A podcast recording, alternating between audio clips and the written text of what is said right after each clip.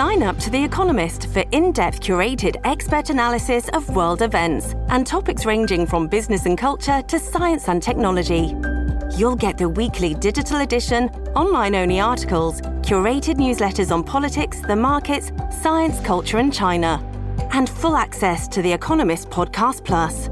The Economist is independent journalism for independent thinking. Go to economist.com and get your first month free. 森本武郎スタンバイ。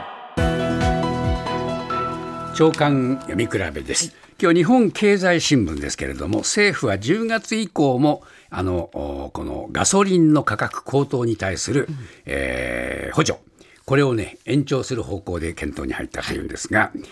えー燃料以外の物価高への対応も含めて検討する、まあ、こういう話です。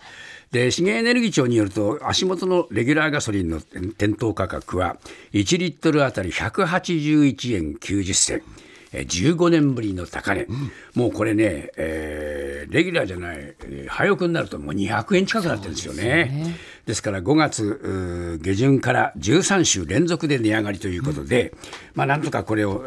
うしなきゃいけない。では、ガソリン税を一時的に引き下げるトリガー条項、この発動を盛り込む案も出ていると、これはね、読売だけ書いてるんですが、このトリガー条項っていう話はね、全然出てこないんですよ、今まで。このことはもう検討してもいい時期に来てるんじゃないかと思うんですが、そうした中で日本経済新聞ではですね、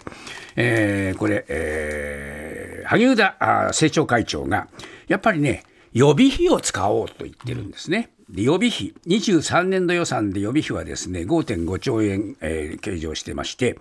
えー物価高とかコロナ対策で4兆円分がまだああります。これを使ったらどうだっていうんですが、